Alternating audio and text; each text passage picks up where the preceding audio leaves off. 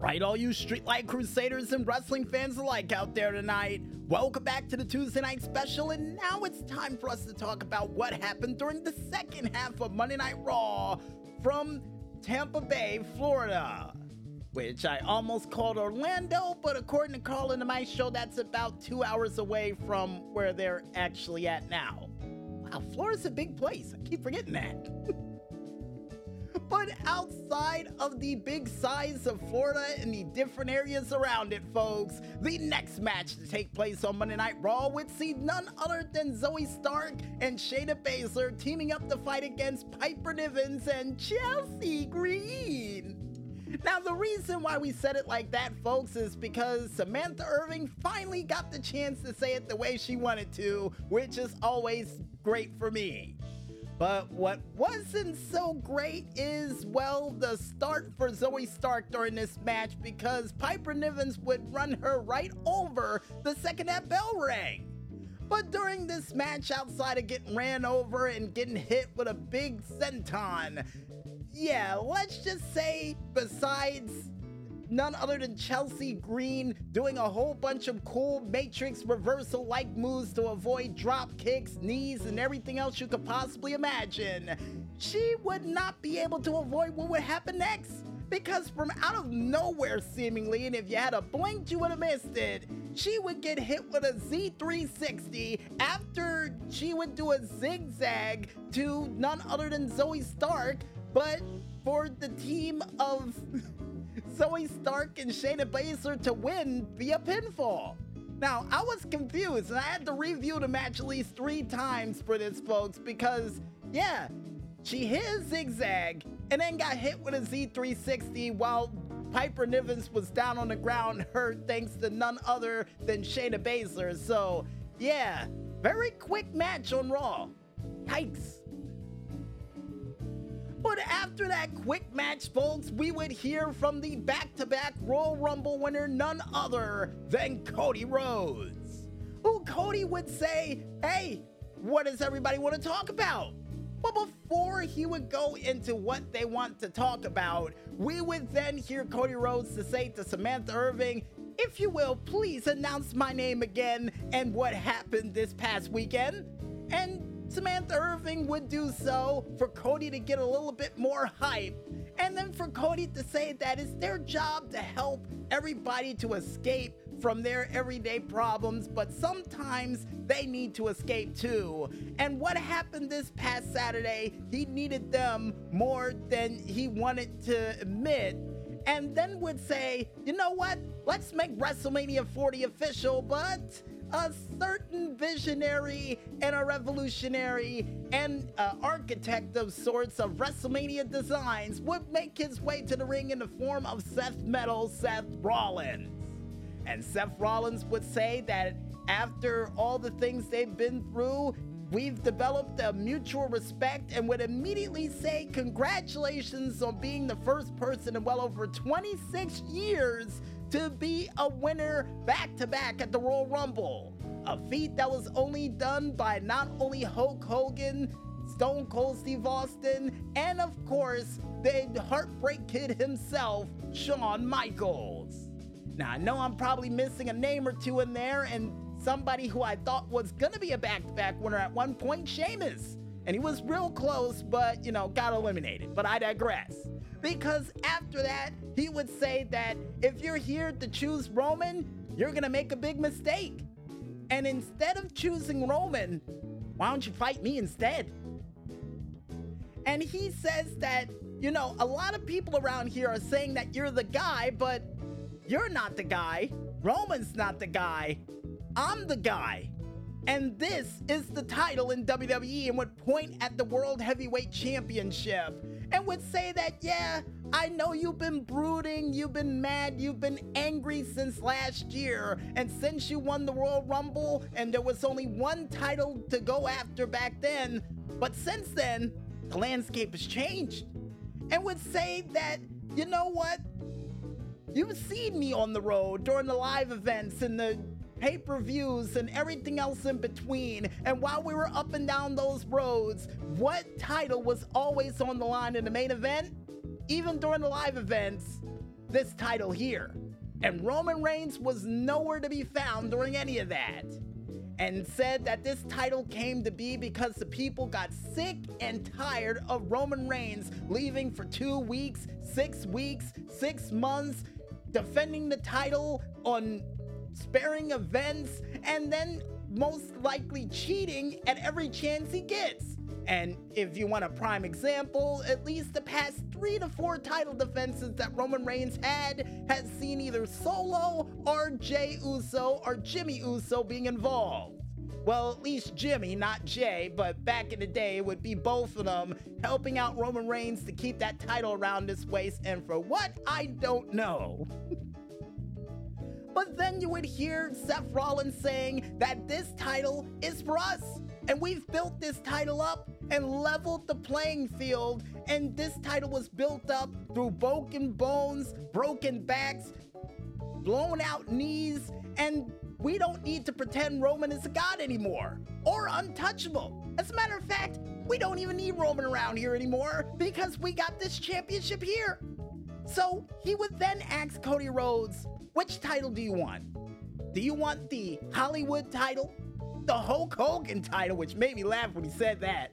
Or do you want the Dusty Rhodes title? The Workhorse title? The title that you're gonna get a fight for and then would say, you know what? What would Dusty want? But then again, at the same time, it hasn't been about Dusty for the longest. It's been about you. And wants to know what type of man he is. And Cody Rhodes would say, You've really opened my eyes after these past 24 hours, and I'll have to think about it. Now, you know, Paul Heyman is probably going to give him some form of ultimate or ultimatum that pisses him off to the rocky point where he's most likely going to choose plan A over the plan B that Seth Rollins has given him. But I got a feeling it's gonna go along the lines of that Roman Reigns is untouchable, blah blah blah, my tribal chief, blah blah blah, and a whole bunch of other rhetoric that he's gonna say to piss off Cody to make that decision. But we'll find out about that on SmackDown. And we'll actually update you guys on that when, you know, the next Tuesday night special. But outside of that, folks, we would then see, speaking of the bloodline or somebody who was formerly a part of it, we'd see for our next match Jey Uso going one on one against Bronson Reed. Oh, wait, uh, according to Carl and Maestro, Big Bronson Reed, as he's called now, with his brand new Titantron that made me think of the old Bone Crusher music video for Never Scared, which I just remembered now and started laughing about. But nevertheless, folks, besides a brand new Titantron, during this match, action will go back and forth, seeing Jey Uso not only getting ran over in the openings of this match, but at the same time would be able to pull off a top rope crossbody for near fall. Even be able to kick out of a big boy senton by Bronson Reed for near fall, and pull off three separate super kicks still for near fall. But ultimately, this match would come to an emphatic end after a Death Valley driver that would lead to a near fall and would see Bronson Reed missing the tsunami. And I got a feeling because, you know, Wade Barrett wasn't there to give the move name the respect it deserves, only for Jey Uso to hit a spear and an Uso splash to win this match via pinfall. And after the match was over, meanwhile, backstage, we would see Andrade signing a contract to Monday Night Raw, only for Nick Aldis to say that, you know, I gave you Bailey for the night for her to make her decision, and now you're making back deals behind my back? Yeah. And for none other than Adam Pearce to say, well, you know, it's just business. And I got a feeling it's going to be a little bit more personal as we go down this road to WrestleMania because we would hear Andrade say, hey, why don't you go say hi to Zelina Vega for me? And for those who didn't know, Zelina Vega used to manage none other than Andrade Cien Almas back when he was on his tear in NXT. And just a little back history for you.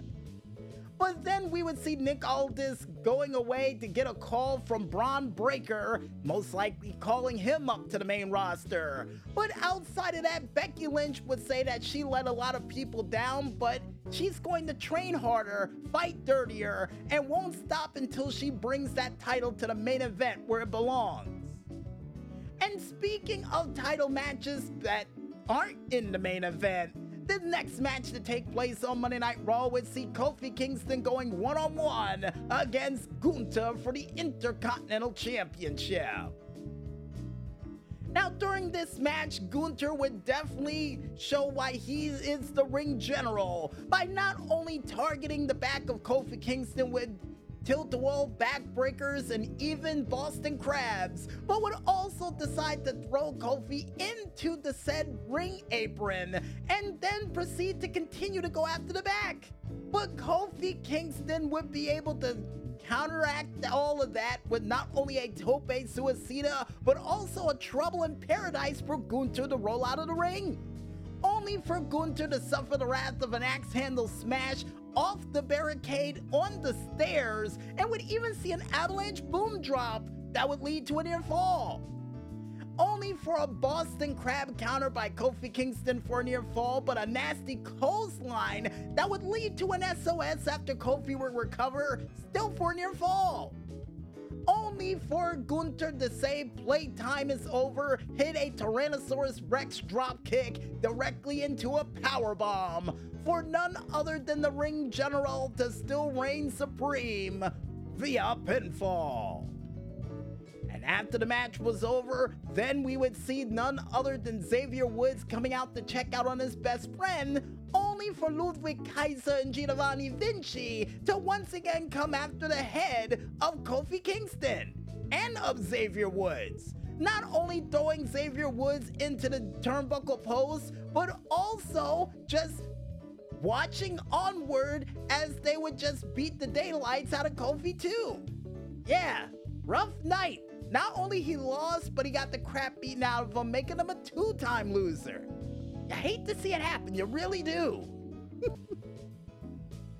and the next match to take place on Monday Night Raw would see the Kabuki Warriors returning to Monday Night Raw for the first time in well over three years to face off against none other than Tegan Nox and Natalya. And during this match, we would see a drop toe hold drop kick combination to none other than Kairi Sane by Natalya for near fall, only for Tegan Nox to pull off a roll up to Asuka still for near fall. But ultimately, this match would come to an emphatic end after we would see Tegan Nox, instead of going for the tag, going after Kairi Sane, only for her to get flip flopped onto the apron face first after her leg would get grabbed and slammed right directly into the apron, only for Natalya to suffer the wrath of not only a nasty kick to the face, but a reverse DDT insane elbow combination for the team of the Kabuki Warriors to win this match via pinfall. And then we would hear from the party girls backstage of Carter and Chance that they're gonna get their rematch next week on Monday Night Raw. Right? But after that tag team title rematch next week announcement, we would hear from the 2024 Women's Royal Rumble winner, Bayley.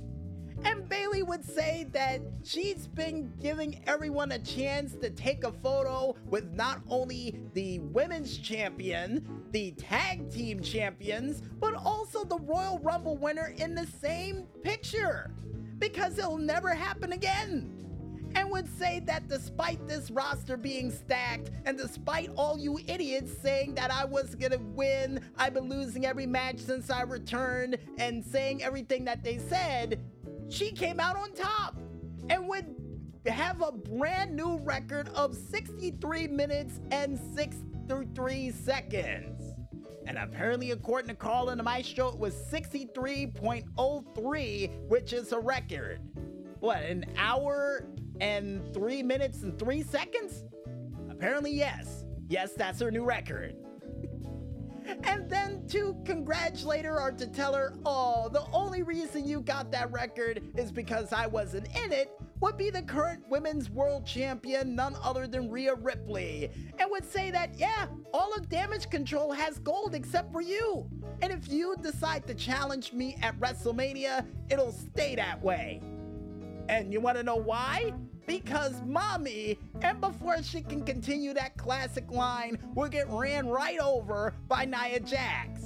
And as she gained her bearings and tried to fight Nia Jax outside the ring, when the second they got inside the ring, Nia would run her over again. And immediately after that, we would then see Nia Jax doing not one, not two, but three separate leg drops, followed by a banzai drop and then would tell Bayley that, yeah, you might as well challenge Io because, yeah, Rhea Ripley is not making it to WrestleMania. Only to throw the microphone back at her and for Bayley to say, well, if you had to let me finish, I was gonna make my announcement on Friday Night SmackDown. Okay, but how in the world is that gonna go with you challenging your own teammate? But before we get into that, folks, I think it's time for us to go into our main event of the evening. And in the main event, we see none other than Sami Zayn going one on one against the Scottish Terminator, Drew McIntyre. And Drew McIntyre, prior to this match, would say, You know, after all the things that Sami Zayn said to me, including that I need a reality check, he's gonna give him a reality check of his own. How many times since we've been in the ring has he beaten me? A total of zero. And that's not gonna change tonight. And during this match, would that be true? Well, let's just say, despite action going back and forth, and with see Drew McIntyre actually tossing none other than Sami Zayn into the table and Son and and apparently remembering what in the world none other than Pat McAfee called them at the announce table. Sami Zayn would come back swinging and fighting during this match, not only pulling off a sunset flip powerbomb for near fall, a tornado DDT for near fall, even pulling off a modified version of his Blue Thunder Bomb during this match, still for near fall for Drew McIntyre to come back with not only a spiral version of his spine buster and even a deadlift powerbomb still leading to a near fall. But ultimately, this match will come to an emphatic end after Drew McIntyre felt the need to once again talk trash to his opponent instead of finishing off his opponent and would then piss off Sami Zayn to the point where he would back him over into the corner, try to go for the Helluva Kick, for Drew McIntyre to hold up his hands in defense, and to low blow Sami Zayn. And referee, who didn't know if it was intentional or not, allowed the match to continue long enough for the Scottish psychopath to hit a Claymore kick right to the face of Sami Zayn for that record of You're Not Gonna Beat Me Just Yet, Kid to remain the same via pinfall. And after the match was over, Drew McIntyre would celebrate himself and then just walk away as his music played as Raw would come to a close for this week. Now, what's gonna happen next week? Is Sami gonna get some revenge? Will CM Punk start rehabbing his arm so he can be back before SummerSlam and be a part of yet another Money in the Bank ladder match? And will we see new tag team champions of the Party Girls? Which I'm gonna call them since they don't have an official tag team name. We find out the answer to that and more as we journey onward to the road to WrestleMania for another edition of Monday Night Raw. I guess with that said, I think it's time for us to head back to that music once again. And when we return, we'll be back with more Streetlight Delight as the Tuesday night special rolls on right after this. So don't fall asleep just yet, folks, and stay tuned.